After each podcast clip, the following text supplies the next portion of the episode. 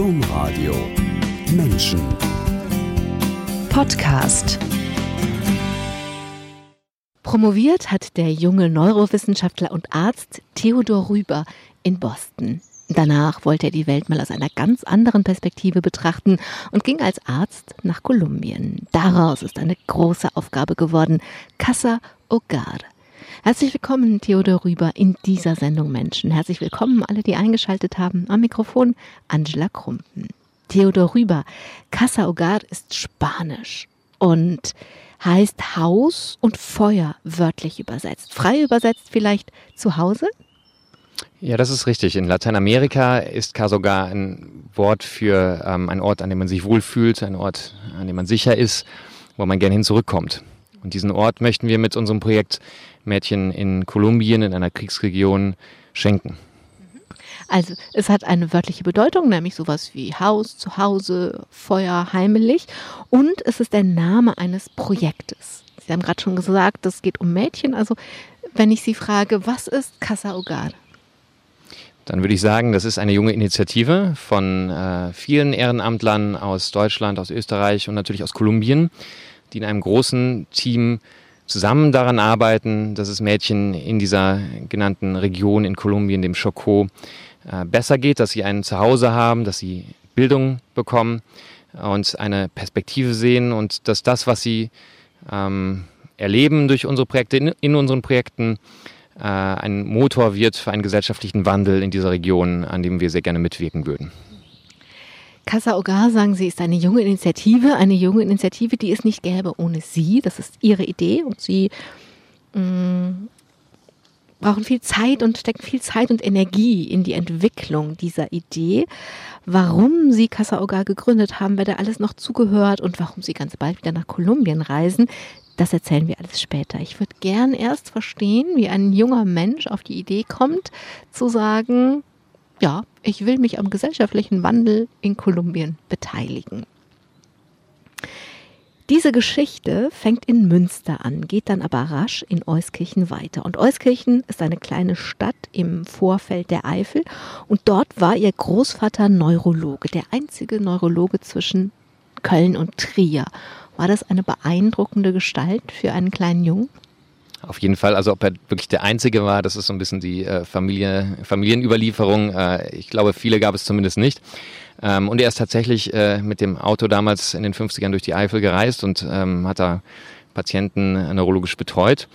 Ähm, ja, und für mich war äh, mein Opa ähm, nach meinem Vater natürlich eine, eine äh, beeindruckende Person, eine prägende Person und ähm, hat sicher viel damit zu tun, äh, wer ich heute bin. Haben Sie so eine Erinnerung, wie Sie den Großvater als Arzt haben praktizieren sehen oder mit Menschen sprechen sehen? Oder was hat Sie geprägt? Sie haben gesagt, das war eine prägende Gestalt. Und was denn da dran?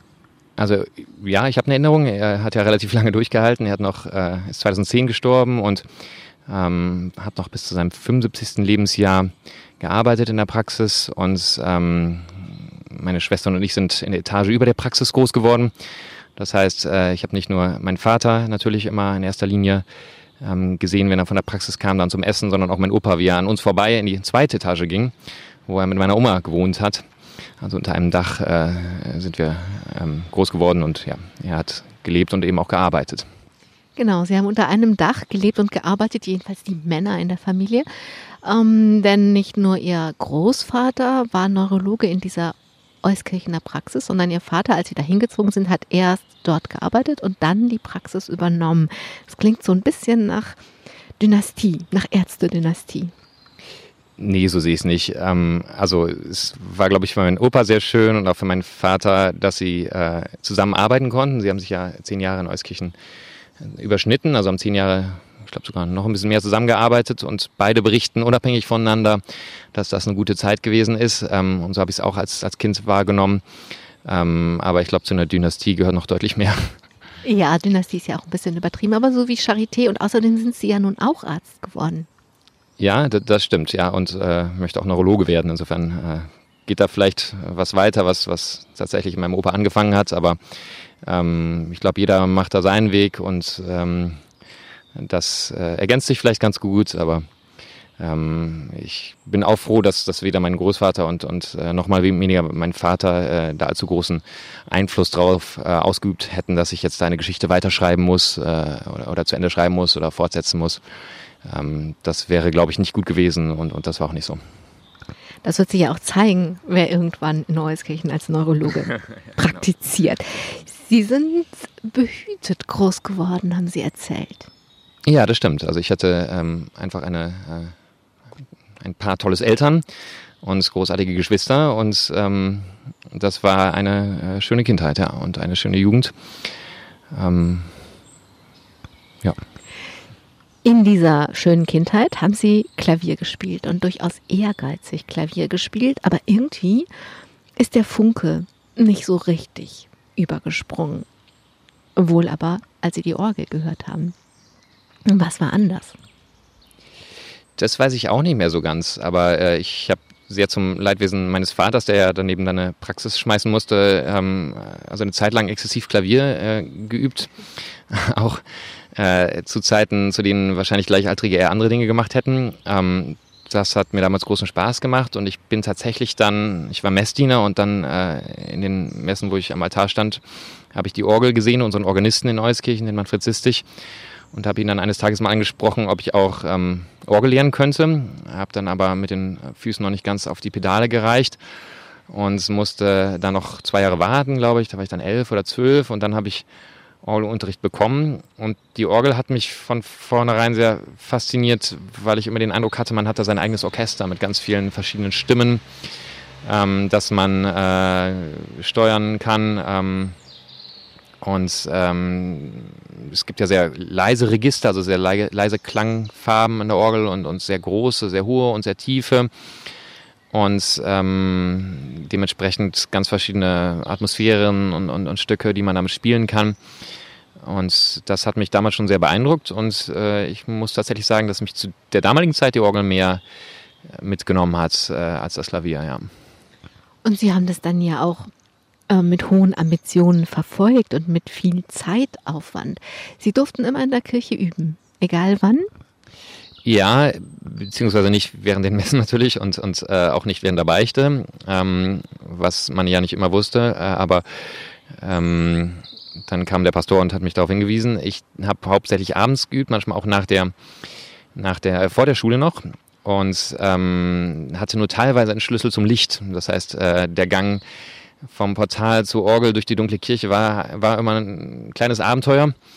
Ähm, aber äh, das war mir das einfach damals wert und äh, das, da konnte ich Stunden tatsächlich verbringen äh, mit, mit den Stücken, äh, die mir mein Orgellehrer eben aufgegeben hatte.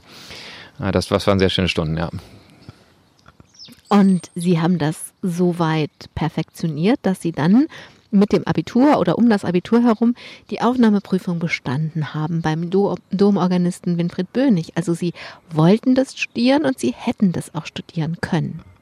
Ja, perfektioniert leider nicht, aber mir hat es großen Spaß gemacht und ähm, entsprechend äh, hat, mir diese hat mich diese Freude an der Musik dann ein Stück weit getragen und, und ähm, ich habe dann tatsächlich eine Aufnahmeprüfung gespielt bei Herrn Bönig und äh, mir wurde damals der Studienplatz zugesagt, aber ich habe den dann doch äh, abgesagt. Was ist passiert? Gar nichts Großes. Also das war ja eine, eine große Chance, auf die ich mich lang gefreut hätte. Und ich muss auch jetzt noch sagen, dass ich das eigentlich gern gemacht hätte. Es hat nur ähm, in die Planung meines Lebens, wie ich sie damals hatte, äh, einfach nicht gut reingepasst. Ähm, und äh, das bedauere ich heute noch, aber ähm, das, ja, ich glaube, man kann nicht alles im Leben, man kann, kann, nicht allen Interessen im Leben nachgehen und, und zu dem Zeitpunkt wurde mir halt klar, dass dann äh, leider die Orgel oder die Kirchenmusik war, diejenige war, der ich nicht nachgehen konnte. Aber was heißt das, wenn ein junger Mensch um, um das Abitur herum sagt, das hat nicht in meine Lebensplanung reingepasst? Ja, es war ja nicht nach dem Abitur, es war äh, beim ersten Staatsexamen der Medizin.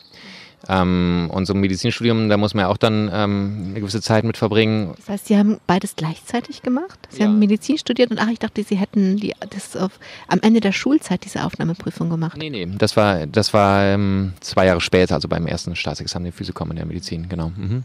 Okay, also Sie haben parallel zum Physikum sich auf die Aufnahmeprüfung vorbereitet und dann sagen Sie nach, also dann zwei Jahre nach dem Abitur, ähm, hat das nicht in meine Planung reingepasst. Was heißt das? Ähm, das hatte ganz pragmatische Gründe. Also ich brauchte einfach für das Medizinstudium eine Menge Zeit. Ähm, und dann muss man ja auch als äh, Medizin, oder möchte, muss man nicht, aber ich wollte damals eben äh, eine Promotion ähm, schreiben und dafür brauchte ich Zeit. Und ähm, das hat sich einfach nicht gut in den Arbeitsalltag integriert. Und da wurde mir schnell klar, wenn du beides machen willst, dann geht das auf Dauer wahrscheinlich nicht gut. Und dann habe ich mich für die äh, Medizin entschieden ähm, und habe das als Hobby noch eine ein gutes Stück lang weitergetragen ähm, und bin auch heute noch hin und wieder an der Orgel und, und äh, teilweise wirklich auch noch an, an Konzerten oder, oder Messen mit. Ähm, ja. Die Faszination für die Orgel war früh da. Dieses ein echtes Interesse an der Medizin musste erst wachsen und das kam eigentlich erst, als das Gehirn ins Spiel kam. Das stimmt, das stimmt. Ähm, ja, die Orgel hat mich, glaube ich, früher mitgenommen als die Medizin oder die äh, Neurowissenschaften. Also was sicher da war, war die Begeisterung für den Arztberuf, eben auch durch meinen Vater und durch einige Praktika im Krankenhaus in Euskirchen. Ähm, aber die ersten zwei Jahre des Medizinstudiums haben äh, ja nur bedingt dann mit der späteren Arzttätigkeit zu tun. Und die fand ich jetzt auch nicht schlimm oder, oder äh, uninteressant, aber die haben mich tatsächlich nicht richtig gepackt. Und äh, da habe ich tatsächlich dann zu der Zeit lieber Orgel geübt oder, oder Klavier geübt, als ähm, als äh, Biochemie gelernt. Ähm, und äh, das hat sich aber dann geändert in dem Moment, äh, als ich A, in den klinischen Abschnitt des Medizinstudiums kam, also zwei Jahre plus. Ähm, und B, als ich dann äh, im Rahmen der Doktorarbeit äh, eben die Chance hatte, Neurowissenschaften zu machen. Ähm, das, dieser, ja, wenn man so will, der Abschied von der Musik hat sich dadurch etwas äh, weniger schlimm angefühlt, als er vielleicht dann war, weil ich mich dann eben mit der Neurowissenschaften der Musik beschäftigen konnte und da zwei Interessen verbinden konnte. Ähm, ja, aber also der, der, Funke ist, ist erst übergesprungen, als die Neurowissenschaften äh, als, als Wissenschaft ins, ins Spiel kamen. Hm. Promoviert haben Sie in Boston, darüber sprechen wir gleich noch, aber ich komme nochmal zu dem Ende des Physikums zurück, denn dann haben Sie zwar nicht an der Musikhochschule Orgel studiert, aber sie haben sich trotzdem noch in ein anderes Studium eingeschrieben, nämlich in die Philosophie. Und es war auch nicht so gedacht, dass man ein bisschen Denksport ab und zu nebenbei zu machen, sondern wirklich Philosophie zu studieren. Und der Plan ist, das dieses Jahr auch zu Ende zu bringen. Warum, diese, warum wollten Sie noch richtig Philosophie studieren? Naja, so richtig man das als, als Mediziner machen kann. Ne? Also ähm, das, äh, an der Philosophie haben ja sehr, zu Recht viele ein Interesse, weil sie eben sehr generelle Fragen ähm, äh, bearbeitet. Ähm, aber äh, das fällt einem schon auf, dass wenn man Philosophie richtig machen äh, möchte, dass man ähm, dann auch ein paar Jahre in Vollzeit äh, mindestens dafür braucht. Und das ging natürlich neben meinem Medizinstudium nicht. Das heißt, was ich eigentlich damals wollte, war eine gewisse Anschlussfähigkeit. Ähm, von den Dingen, die ich dann hoffte, irgendwann in den Neurowissenschaften bearbeiten zu können, an die Philosophie, die herstellen zu können. Darum ging es mir. Ähm, und das äh, ist aber auch leider schon sehr, sehr schwierig, habe ich gemerkt. Ich wollte ein bisschen mitreden können bei den Diskursen. Ähm, damals, das war die Zeit, wo die Feuilletons voll, voll waren ähm, mit Fragen der Willensfreiheit. Da wurden diese ganzen Fragen im, im Grenzgebiet zwischen, zwischen Philosophie und Neurowissenschaften äh, bearbeitet. Und ähm, das hat mich äh, fasziniert, das habe ich verfolgt damals. Wolf Singer und Gerd Roth waren da, waren da Protagonisten. Äh, wahrscheinlich ähnlich wie heute eben alle über künstliche Intelligenz und die gesellschaftlichen Folgen und die normativen Rahmenbedingungen und so weiter reden. Ging es halt damals um die Erkenntnisse der, Neu der Neurowissenschaften. Das stand auf dem, dem Hype-Cycle sicher ganz oben und das war wahrscheinlich auch ein Grund dafür, dass ich eben Philosophie anfangen wollte. Wäre ich zehn Jahre später geboren, wäre es dann wahrscheinlich die Informatik geworden, die ich Medizin studiert hätte. Ähm, ähm, aber ja, das, das hat mich begeistert und das habe ich äh, einige Jahre lang gemacht. Und äh, mit dem Schwerpunkt auf Ethik und eben Philosophie des Geistes. Aber habe ich das falsch in Erinnerung, dass Sie das dieses Jahr zu Ende studieren wollen?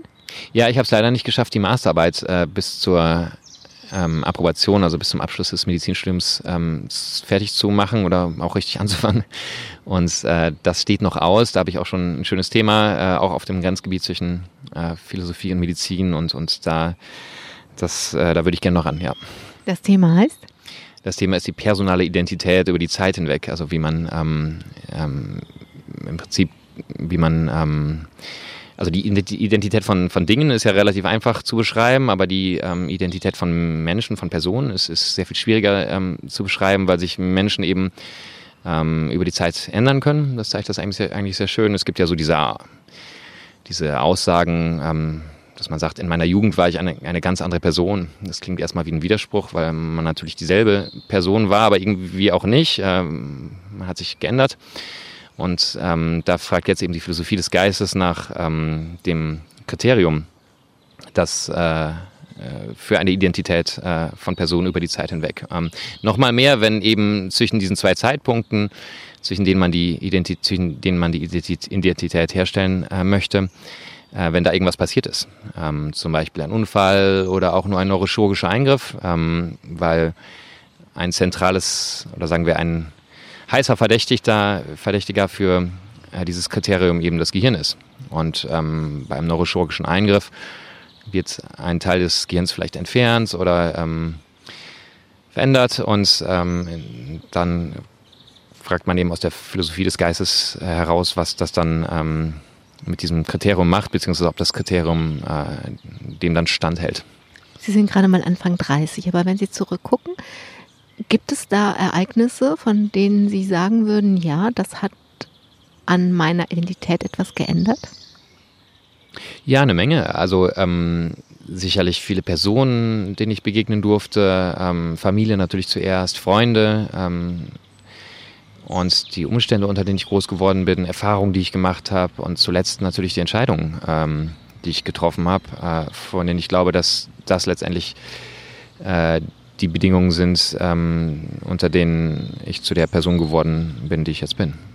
Also das Philosophiestudium hart noch darauf, dass Sie das beenden. Das Medizinstudium haben Sie aber schon in großen Teilen beendet, unter anderem Ihre Promotion. Dazu sind Sie nach Boston gegangen und Sie haben schon gesagt, da kamen zwei Interessen zusammen, nämlich das Gehirn und die Musik und es ging um die neuronale Verarbeitung von Musik damit habe ich angefangen. Das war sozusagen die Motivation. Äh, was mich damals interessiert hat, war diese Verbindung zwischen Musik und Sprache. Es gibt eben Hinweise darauf, äh, dass Musik äh, zum Teil ähm, ähnlich verarbeitet wird wie Sprache.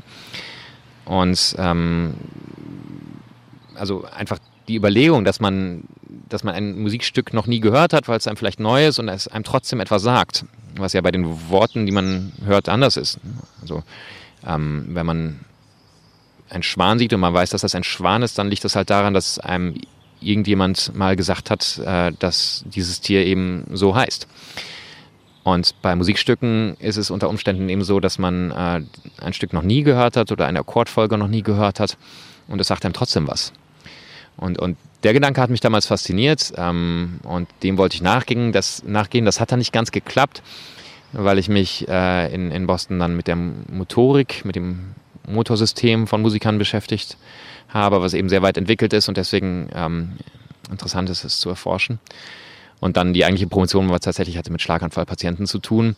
Da kam dann die klinische Forschung ins Spiel, also die äh, Forschung an äh, Krankheiten und dann Fragen der Diagnostik und der Therapie. Und äh, das ist ja auch das, was ich heute hauptsächlich äh, machen möchte ähm, weil es der Forschung äh, so, ein, so, eine ärztliche Perspektive gibt. Ne? Man könnte behaupten, dass man als Arzt entweder eben äh, konkret, das ist natürlich das hauptsächlich, was Ärzte machen, dass sie in, ähm, in der Ambulanz zum Beispiel oder eben stationär sich um Patienten kümmern, die eine Krankheit haben. Und man könnte eben auch behaupten, dass man das als Forscher tut, um auf eine längere Sicht hin ähm, dann zumindest erste Ansätze für Therapien oder für neue Diagnostik oder sowas zu schaffen. Wenn Sie sagen, Musik funktioniert wie eine Sprache, ohne dass es Worte und einen Inhalt gibt. Also bei dem Schwan sehe ich etwas und ich habe ein Wort dafür, was ich da sehe. Wenn ich jetzt mal an die Sinfonie mit dem Paukenschlag denke, dass die, dass ähm, der Komponist wollte, dass die Menschen mal kurz wach werden und nicht einschlafen in seinen Konzerten, ist jedem zugänglich, ganz egal, was er von der Geschichte weiß. Das stimmt. Und es gibt ja auch äh, sehr viel deutlichere Referenzen in der Musik. Also wenn zum Beispiel die französische Nationalhymne in der Symphonie oder wo auch immer auftaucht, dann ähm, ist das ja eigentlich fast dasselbe wie, ähm, wenn ich zu jemandem sage, das ist ein Schwan und dann weiß, das ist ein Schwan. So ist es dann auch mit der Nationalhymne, die hat man einmal gehört und verbindet Frankreich damit. Und das tut man eben auch, wenn man im, im Konzertsaal sitzt. Aber ähm, es sind ja auch eben Musikstücke vorstellbar, wo diese Referenzen nicht vorkommen. Und nee, das ist bei, also bei Frankreich muss ich wissen, dass das die Marseillaise genau, ist und dann genau. weiß ich auch noch, ich meine, bei dem Paukenschlag muss ich gar nichts wissen. Ich werde trotzdem wach. Das stimmt, aber ähm, das ist im Prinzip ja eine Reaktion an des Körpers und nicht, ähm, also da wird ja kein, äh, kein Inhalt vermittelt mit diesem Pauken, Paukenschlag. Ne? Das ist, da könnte auch jemand in die, in die Hände klatschen oder es könnte Schuss fallen, sie würden genauso wach werden, einfach weil es sie erschreckt. Aber das ähm, ist, also so ein Erschrecken gehört ja eigentlich eher zu den weniger schönen Momenten äh, von Musik. Was die schöneren glaube ich, sind, ist, dass man den Eindruck hat, dass äh, man an die Gedanken Anschluss finden kann, die vielleicht der Komponist oder der Interpret hatte, als sie das Stück äh, komponiert haben oder eben spielen. Ähm, das, das fasziniert mich daran. Und das geht eben über diese Idee des Paukenschlags hinaus. Das ist mir schon klar, da ist es nur so, so ganz deutlich. Wenn ich die Moldau höre, muss ich nicht wissen, dass er über die Moldau geschrieben hat, sondern ich höre einfach Wasser fließen. Ja, ja das stimmt, ja. So gibt es ja immer wieder Musik. Manchmal hört man das Tanzen und es ist auch ein Tanz, ohne dass man es weiß. Also was ist denn da die, also habt ihr Doktorvater oder das Feld, in dem Sie geforscht haben, denn Erklärungen dafür, warum man das weiß, ohne dass man es wissen kann eigentlich? Tja, ähm, da gibt es mehr oder weniger direkte. Ähm, also was man sieht, ist, dass ein Teil der Musik tatsächlich im Hirn verarbeitet wird wie Sprache, in ähnlichen Arealen aber ein anderer Teil auch wieder nicht. Also das ist äh, ähm, wirklich ein, ein, ein, weites Feld und äh, ich habe da natürlich auch keine Antworten drauf gefunden. Boston war aber nicht nur wegen des Themas eine spannende Zeit, sondern auch, weil sie so viel privilegierte Medizin erlebt haben und so eine unglaublich privilegierte Seite des Lebens, oder? Ja, ähm, also das ist natürlich ein Zentrum für ähm, ja, reiche und schöne, kann man sagen. Und, und äh, so ein Studium da kostet ja auch äh, einiges. Ähm, ich musste das natürlich nicht bezahlen, weil ich da äh, ja eben nur geforscht habe. Ähm, aber klar, man kommt natürlich ins Nachdenken, ähm, auch weil man mit einer ganzen Menge sehr inspirierender und, und ähm, äh, ambitionierter Menschen zu tun hat, äh, die aus allen Teilen der Welt dahin kommen. Und das habe ich schon so erlebt, eine Art Gemeinschaft äh, formen äh, in dieser Stadt. Und das hat mich äh, sehr inspiriert. Das war ein sehr starkes Campusgefühl, würde man vielleicht sagen. Und ähm, das war sicher prägend für mich, ja. Und vielleicht gerade deswegen haben Sie danach gesagt, okay, jetzt habe ich so einen privilegierten Einblick gehabt, jetzt will ich die Welt mal von einer ganz anderen Seite aus sehen. Und Sie sind nach Kolumbien gegangen als Arzt. In Kolumbien gibt es aber nicht nur viel Armut, sondern auch viel Gewalt. Warum Kolumbien? Also ich war als Medizinstudent da, das heißt, ich war noch kein Arzt. Ich habe da eine Formulatur gemacht. Das ist ein ärztliches Praktikum, was man im zweiten Abschnitt des Studiums macht. Ähm, ja, es war tatsächlich das Gefühl, ähm, nach der Erfahrung in Amerika, in Nordamerika, mal ähm, Länder zu sehen, äh, in denen das Leben anders läuft.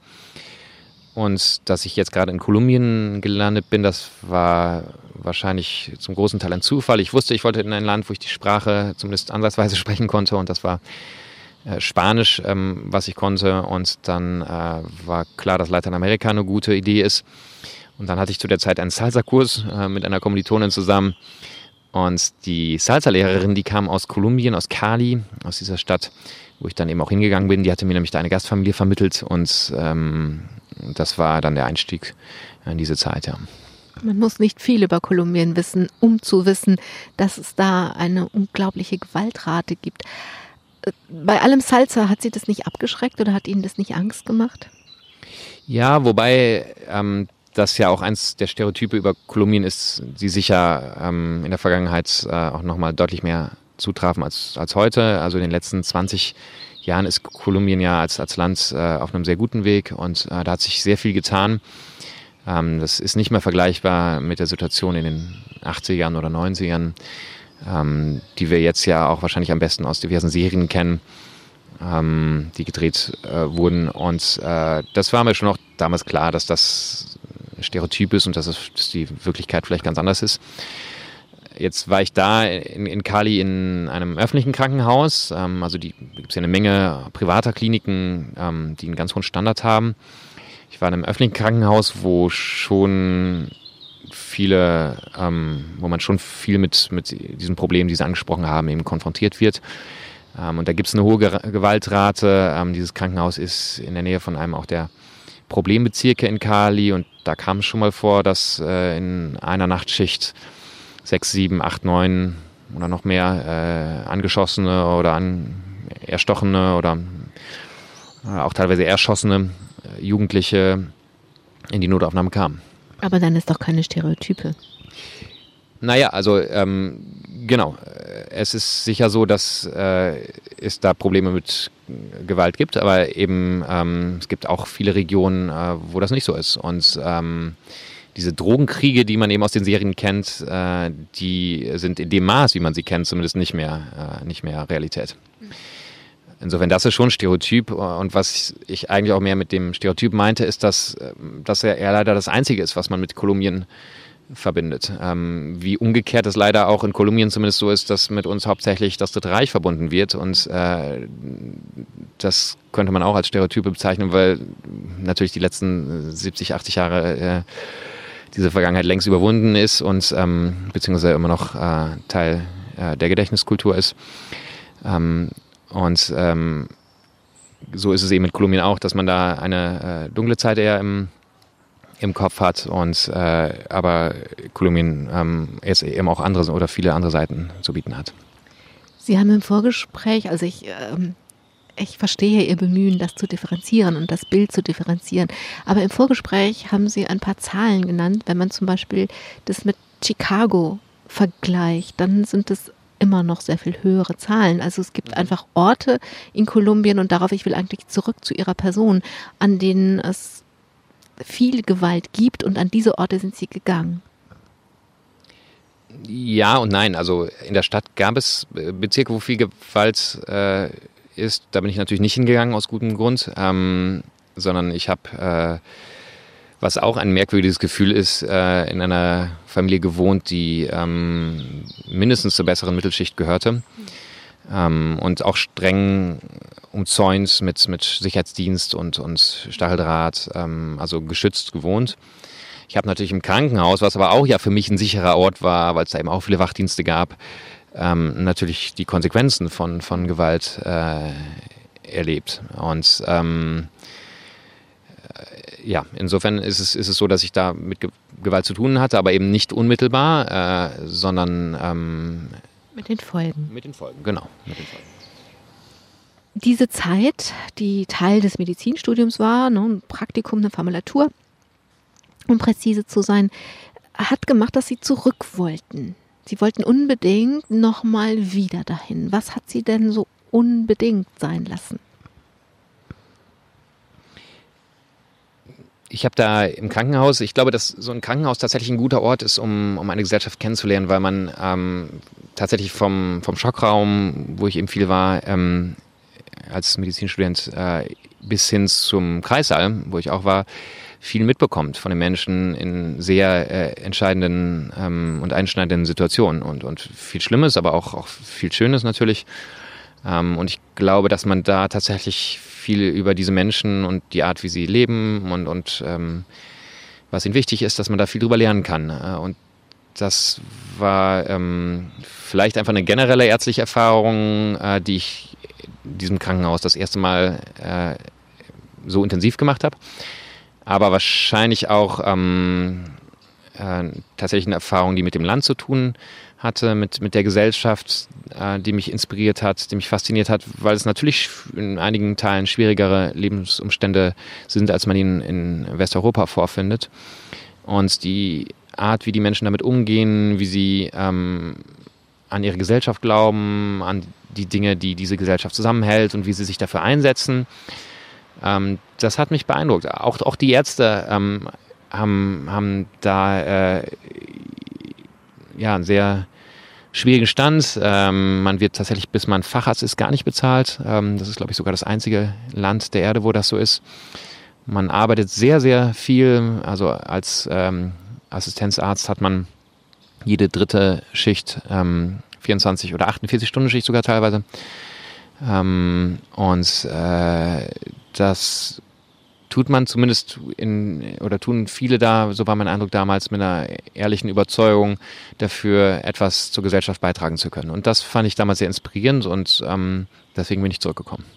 Und haben dann nochmal auf dieser neuen Reise ganz andere, ganz neue Erfahrungen gemacht, was auch an dem Menschen lag, den Sie dann da getroffen haben, nämlich Bischof Julio. Das stimmt. Ich war das dann das zweite Mal im praktischen Jahr, das ist das letzte Studium, äh, letzte Jahr vom Medizinstudium und habe im Internet dann ähm, von Bischof Julio erfahren, einem Bischof, der sein, seine Diözese im Chocó hat, die Pazifikregion von Kolumbien, die beinahe komplett von Regenwald äh, überdeckt ist, einer der feuchtesten Re Regionen der Erde und eben ähm, zum großen Teil nicht in der Hand des Staates, sondern in der Hand von, von Rebellengruppen, damals noch die FARC, ähm, aber auch anderen wie der ELN und äh, wo es sehr viel Armut gibt, wo es eine sehr hohe ähm, Analphabetierung, an, ähm, Analphabetisierung gibt. Und ähm, mich hat interessiert, wie Kirche unter diesen Umständen funktioniert. Und insofern habe ich Bischof Julio angeschrieben und gefragt, ob ich ihn einmal besuchen könnte.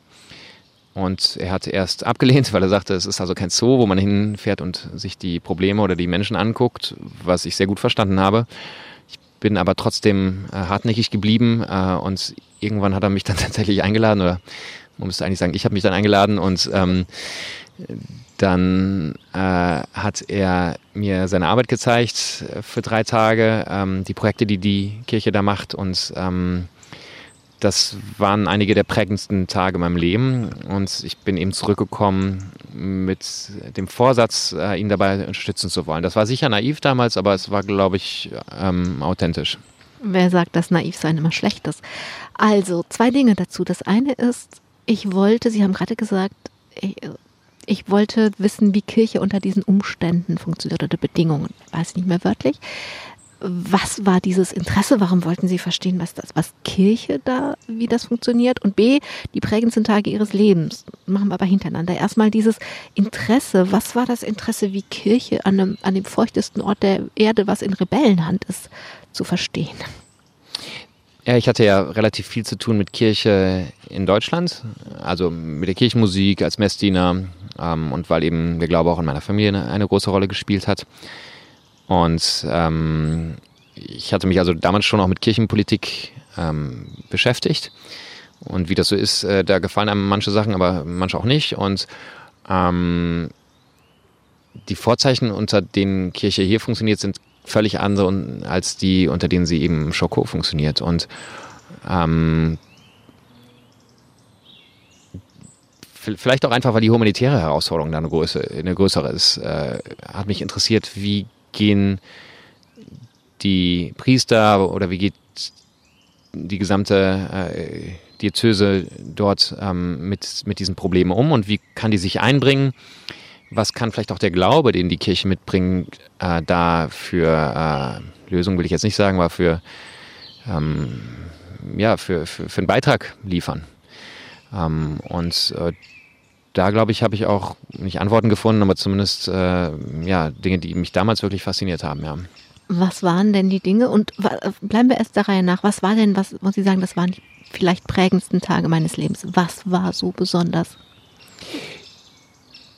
Es war wahrscheinlich das, dass ich noch nie äh, vorher gesehen hatte, ähm, unter welchen Umständen Menschen eben leben müssen. Und, und das war, ich war vorher einmal wohl in Ghana gewesen, ähm, wo ich auch äh, natürlich gesehen hatte, dass äh, das Leben nicht überall ist wie in Westeuropa, beziehungsweise das wusste ich natürlich auch vorher, aber äh, im Schoko ist es eben nochmal anders, weil die Situation da eben teilweise dramatisch ist und, und äh, das, das ist ja ein ganz rohstoffreiches Gebiet, da wird viel Gold abgebaut, das wird illegal abgebaut und, dann gelangt Quecksilber, was eben zum, zum Herauslösen dieses Goldes benutzt wird, das landet dann im Grundwasser und verseucht äh, die ganze Umwelt äh, bis hin zu den Fischen, die, wenn sie gegessen werden, dann eben toxisch sind.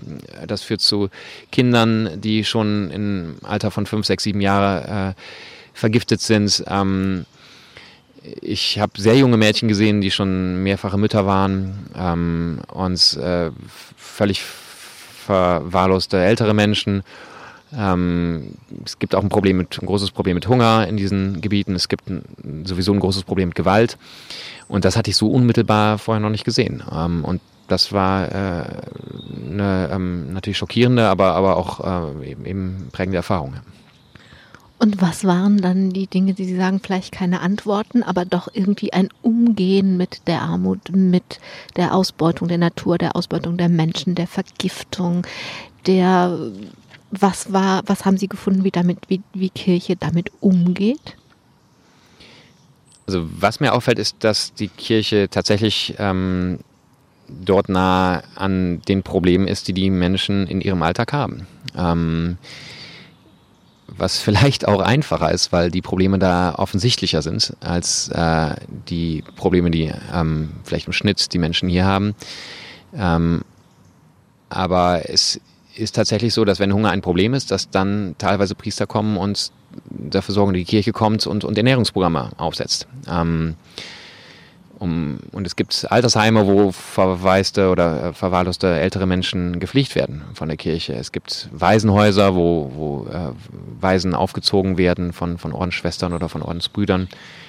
Ähm, es gibt Schulen, wo versucht wird, äh, Bildung zu erreichen für sonst ähm, junge Menschen eben ohne äh, Perspektive auf, auf Bildung.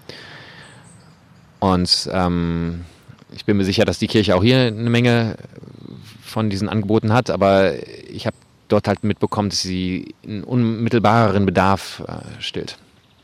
Ich wollte gerade einwerfen, dass wenn Kirche solche Aufgaben hier übernimmt oder wahrnimmt, kommt ganz schnell der Vorwurf, das ist doch einfach Sozialarbeit oder was kann die, muss die Caritas das machen oder ähm, das ist Sozialarbeit oder aber ähm, was, was muss die Kirche Schulen führen? Also wenn es um Bildung geht oder um dieses ganz un, die ganz unmittelbare Bedürftigkeit von Menschen, das wird der Kirche hier eher vorgeworfen.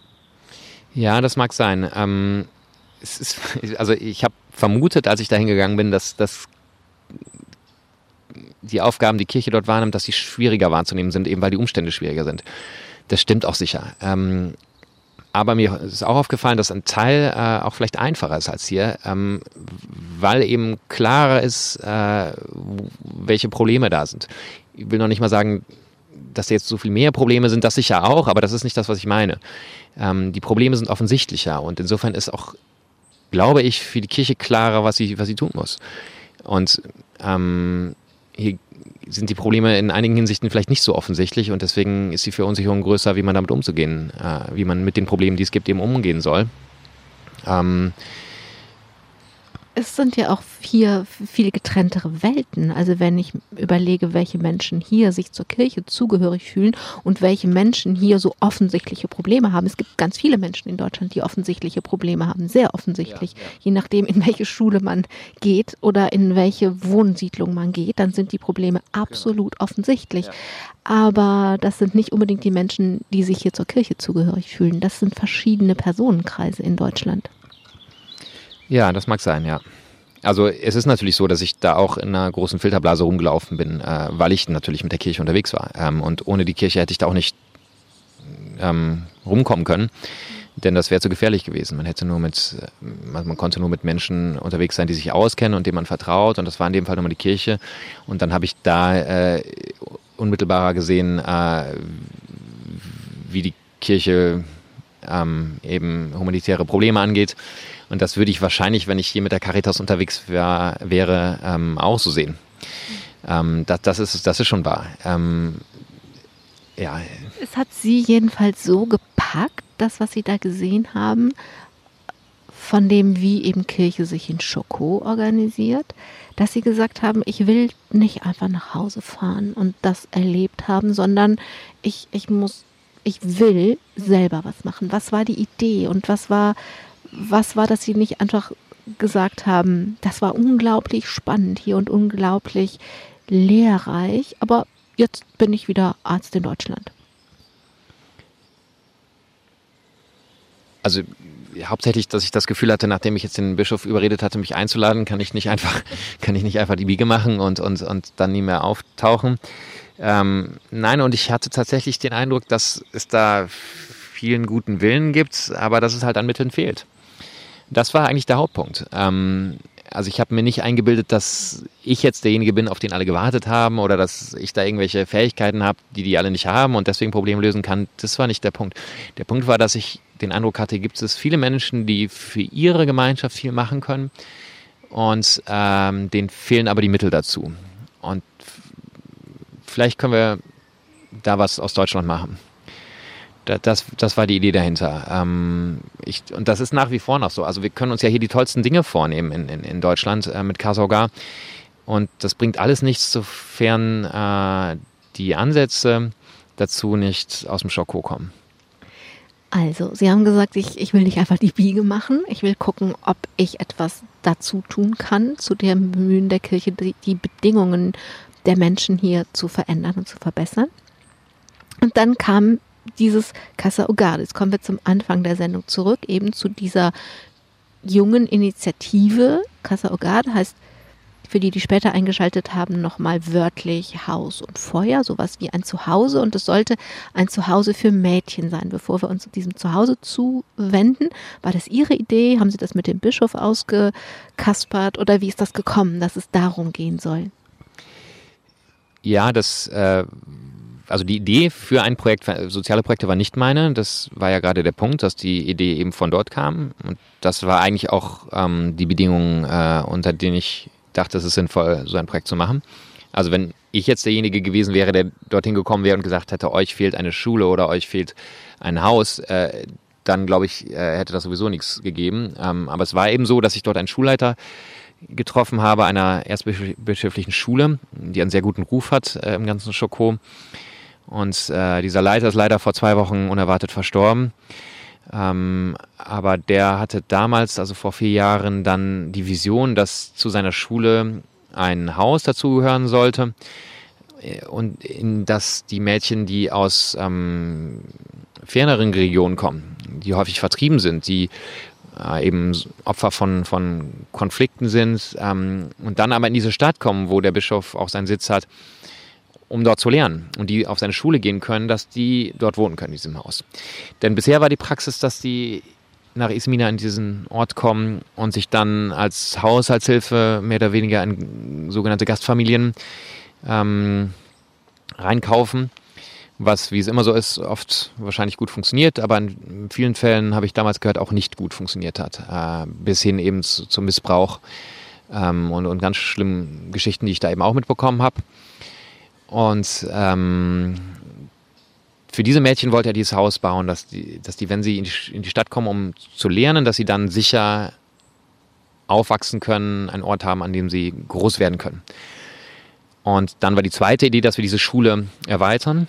Ähm, die hatte damals eine Kapazität von 180 und er wollte eine Kapazität von über 500 Schülern. Und der Bedarf, haben wir gemerkt, war auch, oder habe ich damals schon gemerkt, war auch dafür da.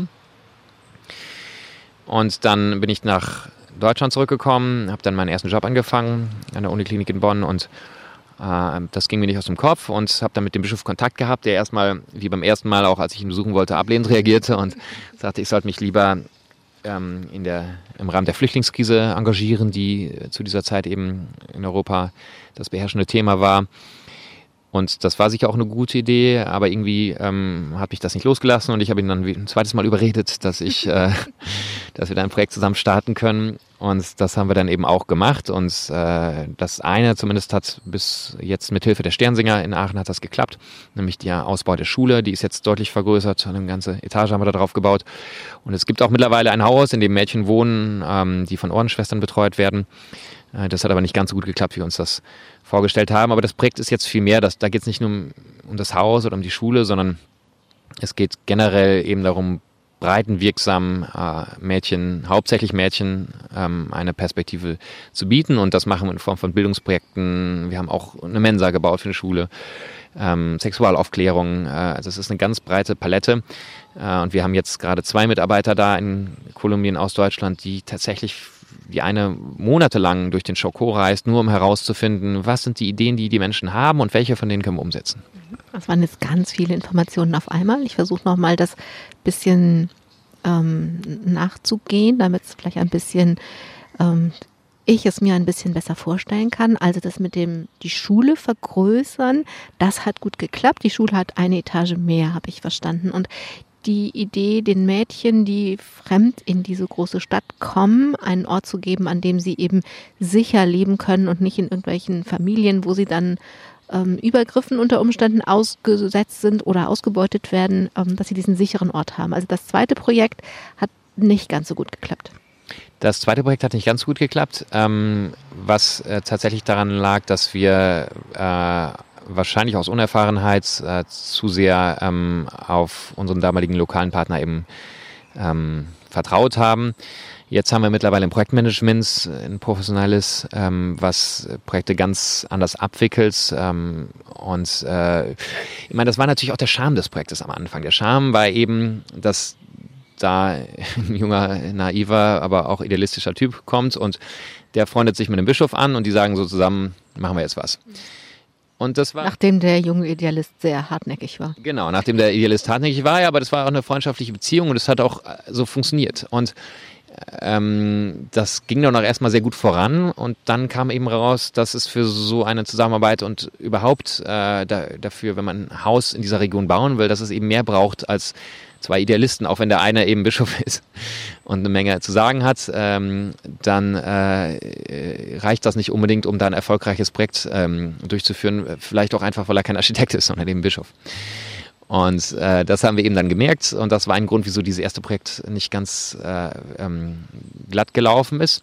Und dann haben wir sehr schnell reagiert. Ähm, dann haben wir zusammen mit Partnern, die uns äh, ausbilden konnten, die uns Erfahrung vermitteln konnten mit den Sternsängern in Aachen, mit Start Social, eine Menge von Menschen, die schon lange diese Arbeit, diese Art von Entwicklungszusammenarbeit machen, haben wir eben ein professionelles Projektmanagement aufgesetzt und jetzt gibt es einen ganz klar strukturierten Katalog, nach dem Projekten ablaufen und, und Kostenvoranschläge, Bodenanalysen. Alles Dinge, die vorher nicht richtig gelaufen sind. Ja, aber der Bischof halt sagte so, äh, machen wir das hier und das man, man sagt ja, man will die Initiativen vor Ort fördern. Und äh, wenn dann ein Bischof sagt, so macht man das hier, dann ist man eben, tut man sich schwer zu sagen, ja, so machen wir das aber jetzt hier nicht gemeinsam. Ähm, das läuft jetzt anders und mittlerweile haben wir eine ganze Reihe an, an Projekten, äh, die ein sehr viel größeres Volumen auch haben als dieses Haus und die erfolgreich abgeschlossen sind und ähm, äh, haben noch eine Menge Projekte, die wir gerne machen würden. Und dafür brauchen wir Unterstützung, sowohl ehrenamtlich als auch äh, finanziell dieses Wir, von dem Sie da so geübt erzählen, weil Sie schon so viel damit erlebt haben. Es sind ja A, erst vier Jahre, B, ist unglaublich viel entstanden in diesen vier Jahren und C, es ist ja doppeltes Wir. Es gibt ein Wir in Kolumbien und es gibt ein Wir hier. Also es gibt, wenn man, auf, wenn man Ihre Internetseite besucht, ein großes Team in Kolumbien und auch ein sehr großes Team hier, was hier komplett ehrenamtlich arbeitet und ähm, wie, wie spielen Sie diese beiden Teams zusammen? Also ich frage dann gleich nochmal danach, wie das so schnell so groß werden konnte. Aber erstmal, dass dieses Wir auf beiden Seiten des Atlantiks ein bisschen deutlicher werden können. Also die Hoffnung ist, dass da junge Menschen aus verschiedenen Ländern, wir haben ja auch einige aus Österreich dabei, aus Wien, Innsbruck und Lech am Arlberg, dass die ähm, ein Anliegen, sich hinter einem Anliegen vereinigen und, und dieses Anliegen äh, nach vorne bringen und dass jeder das einbringt, was er gut kann. Ähm, wir haben äh, Architekten, die die Pläne mittlerweile gegenlesen und kontrollieren und teilweise auch ausarbeiten, die aus Kolumbien kommen. Wir haben ähm, Journalisten, die unsere Öffentlichkeitsarbeit machen. Wir haben einen Webdesigner, der unsere Homepage macht. Wir haben Künstler, die als sogenannte Kulturbotschafter sich engagieren und Konzerte für uns machen. Ähm, zum Beispiel in der Kölner Philharmonie im nächsten Jahr, im Juni. Äh, wir haben Romanisten, die Übersetzungen für uns machen. Äh, also jeder bringt ein, was er kann und, und dadurch funktioniert das. Und das funktioniert eben am besten, wenn man sich als, als Team begreift mit den Menschen im Schoko, die dieses Anliegen ja auch haben. Ähm, also wir haben auch einige ähm, Partner natürlich äh, ähm, im ähm, oder Ehrenamtler im Rahmen vom Kasoga, so müsste man sagen, Partner sowieso, aber Ehrenamtler, die als Teil unseres ehrenamtlichen Teams, was über mehrere Länder geht, eben im Schoko arbeiten. Das teilweise bringen die und Kolumbianer sind und Kolumbianer sind genau, also die im Schoko aufgewachsen sind und die äh, vielleicht woanders waren zum Studieren und dann zurückgekommen sind. Ähm, und äh, die machen ganz verschiedene Sachen. Also das fängt damit an, dass die einen Toaster, den sie nicht mehr brauchen, in dem Haus abliefern, wo die Mädchen wohnen. Ähm, das geht dahin, dass sie ähm, ehrenamtlich Hausaufgabenbetreuung machen. Ähm, teilweise sind es Architekten, die ohne Lohn äh, dann dafür sorgen, dass, die, dass das zukünftige Haus eben äh, besser steht als das letzte. Äh, also äh, das, das ist die schöne Idee dahinter, ähm, dass das gemeinsam funktioniert als Team. Wie viele Menschen arbeiten in Kolumbien mit? Ehrenamtlich? Sowohl als auch? Also genau kann ich es nicht sagen. Das ändert sich ja auch immer, äh, je nachdem, was wir gerade machen. Also jetzt, als wir diese Baustelle mit dem Haus haben, da waren äh, sicher ein oder vielleicht sogar anderthalb Dutzend Arbeiter beschäftigt, äh, die wir aber natürlich bezahlt haben. Ähm, und dann ist wiederum die Frage, ab wann zählt jemand als Ehrenamtler? Aber äh, also wenn wir jetzt die Menschen, die ehrenamtlichen äh, Mitarbeiter zählen, die sich regelmäßig in allen drei Ländern äh, zugunsten von Kasoga einsetzen, dann kommen wir so um die 60. Und gibt es auch Menschen, die Sie angestellt haben, für die, um die Projekte in Kolumbien zu managen? Ja, also wir ähm, genau, also wir haben in Deutschland haben wir eine Geschäftsführerin, die hauptamtlich arbeitet. Äh, die managt uns auch als Ehrenamtler, was tatsächlich wichtig geworden ist. Ähm, weil wir eben gemerkt haben, dass der entscheidende Punkt nicht unbedingt ist, dass man Geld ausgibt, sondern wie man es ausgibt. Und das wird irgendwann so komplex, äh, dass man tatsächlich jemanden braucht, der das äh, hauptamtlich und auch entsprechend professionell macht. Ähm, wir haben jetzt momentan noch eine zweite Kolumbianerin, die aber in Deutschland studiert hat und die jetzt für drei, dreieinhalb Monate durch den Schoko reist und einfach nur Menschen kennenlernt und den zuhört. Teilweise sitzt sie eine Woche nur mit denen äh, zusammen und, und redet und über alles Mögliche und dann kommt irgendwann eine Idee und dann sagt sie, das ist vielleicht was, was, was für uns wäre und das versuchen wir dann zu einem Projekt auszuarbeiten und uns zu fördern. Ähm, und dann haben wir natürlich äh, die professionellen äh, Helfer im Schoko, die wir dann aber projekteweise anstellen, zum Beispiel einen Architekten. Es gibt, wie gesagt, auch welche, die es ehrenamtlich machen, aber es gibt auch welche, die wir dafür einkaufen. Das hat auch Vorteile. Und äh, die ähm, äh, machen dann sowas wie den Schulausbau ähm, ja, oder was eben gerade anliegt. Das könnte jetzt auch die Frucht von, wenn ich Ihnen zuhöre, von 15 oder 20 Jahren Arbeit sein, Leider aber es sind die Früchte von vier Jahren Arbeit und eine Etage auf eine Schule bauen und ein Haus und wieder ein neues Haus bauen und Leute einstellen und so weiter. Dazu braucht man Geld. Es ist eine unglaublich kurze Zeit und es ist unglaublich viel passiert. Wo haben Sie denn das ganze Geld aufgetrieben? Ähm, also der äh, schöne Moment bei Kasogar war eigentlich äh, der Moment, als ich merkte, dass dieses Anliegen, was ja schon damals relativ viele teilten, dass das eben auch im weiteren Freundes- und Bekanntenkreis und, und darüber hinaus auch ähm, eine Menge Sympathie ähm, äh, hatte. Also äh, ich war zum Beispiel dann in der Kirchengemeinde in Euskirchen, wo ich auch groß geworden war und hatte äh, im Rahmen ähm, eines Wochenendes dann alle Messen abgeklappert, hatte da Orgel gespielt und dann äh, durfte ich statt der Predigt äh, ein paar Worte zu Kasogar sagen. Und dann habe ich äh, den Klingelbeutel rumgereicht und da kamen an einem Wochenende über 10.000 Euro zusammen. Wow. Genau, also das war die Gemeinde, die mich vielleicht teilweise noch kannte als, als äh, ähm, Hilfsorganisten ähm, von meinem Orgellehrer oder als Messdiener, aber größtenteils wahrscheinlich auch nicht, aber die sich davon haben irgendwie affizieren lassen und die dieses Anliegen teilenswert fanden und die uns dann unterstützt haben. Und das war auch bei vielen Freunden von mir so und bei vielen Freunden von vielen Freunden. Ähm, so dass äh, ähm, das, glaube ich, ein Projekt ist, was wesentlich eben über persönliche Kontakte getragen wird. Und dann kam irgendwann hinzu, dass wir mit der Kirche äh, in äh, Deutschland äh, eben auch einen äh, Partner haben, der absolut pragmatisch äh, reagiert hat. Also ich bin damals auf das Bistum Aachen zugegangen, weil es Partnerbistum von Kolumbien ist. Und das hat also wirklich so reagiert, wie man sich das im besten Fall damals erhofft hatte. Also die haben uns äh, erstmal die ganze Administration gemacht, die haben das Spendenkonto verwaltet, Kontakte hergestellt, unter anderem eben zu den Sternsingern, die dann wiederum, als sie gesehen haben, dass wir wirklich was konnten und was wollten, uns geholfen haben, äh, Drittmittelanträge ein, einzuwerben. Das Bistum Köln hat was dazu getan. Ähm, also äh, ich teile ja äh, Kirchenkritik immer wieder gerne, aber an der Stelle muss man sagen, äh, das war einfach eine tolle Reaktion von der Kirche. Jetzt muss ich einmal auf die Uhr schauen und ähm, ich hätte noch ganz viele Fragen. Ich weiß, dass Sie bald wieder nach Kolumbien reisen. Ich weiß auch, dass das ein Anfang ist.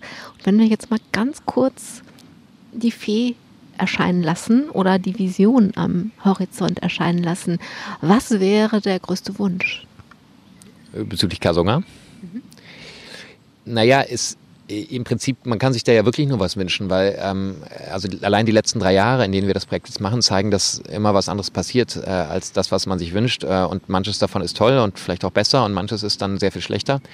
Ähm, aber es ist im Prinzip ja eine Wette auf, auf die Zukunft der jungen Mädchen im, im Schoko und im generelleren Sinne äh, auch eine Wette auf die gesamte Gesellschaft. Denn, denn es geht ums ja primär um die Mädchen, aber sekundär eben darum, dass sie, dass sie Motor einer Veränderung werden, die alle Gesellschaftsschichten und, und unabhängig vom Geschlecht natürlich dann auch äh, erfasst.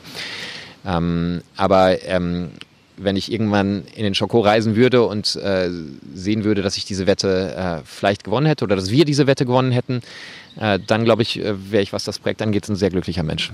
Dann wünsche ich Ihnen, dass Sie diese Wette um die Zukunft der Mädchen von Schoko und aller derer, die an diesen Mädchen, mit diesen Mädchen dann wieder verbunden sein werden, gewinnen.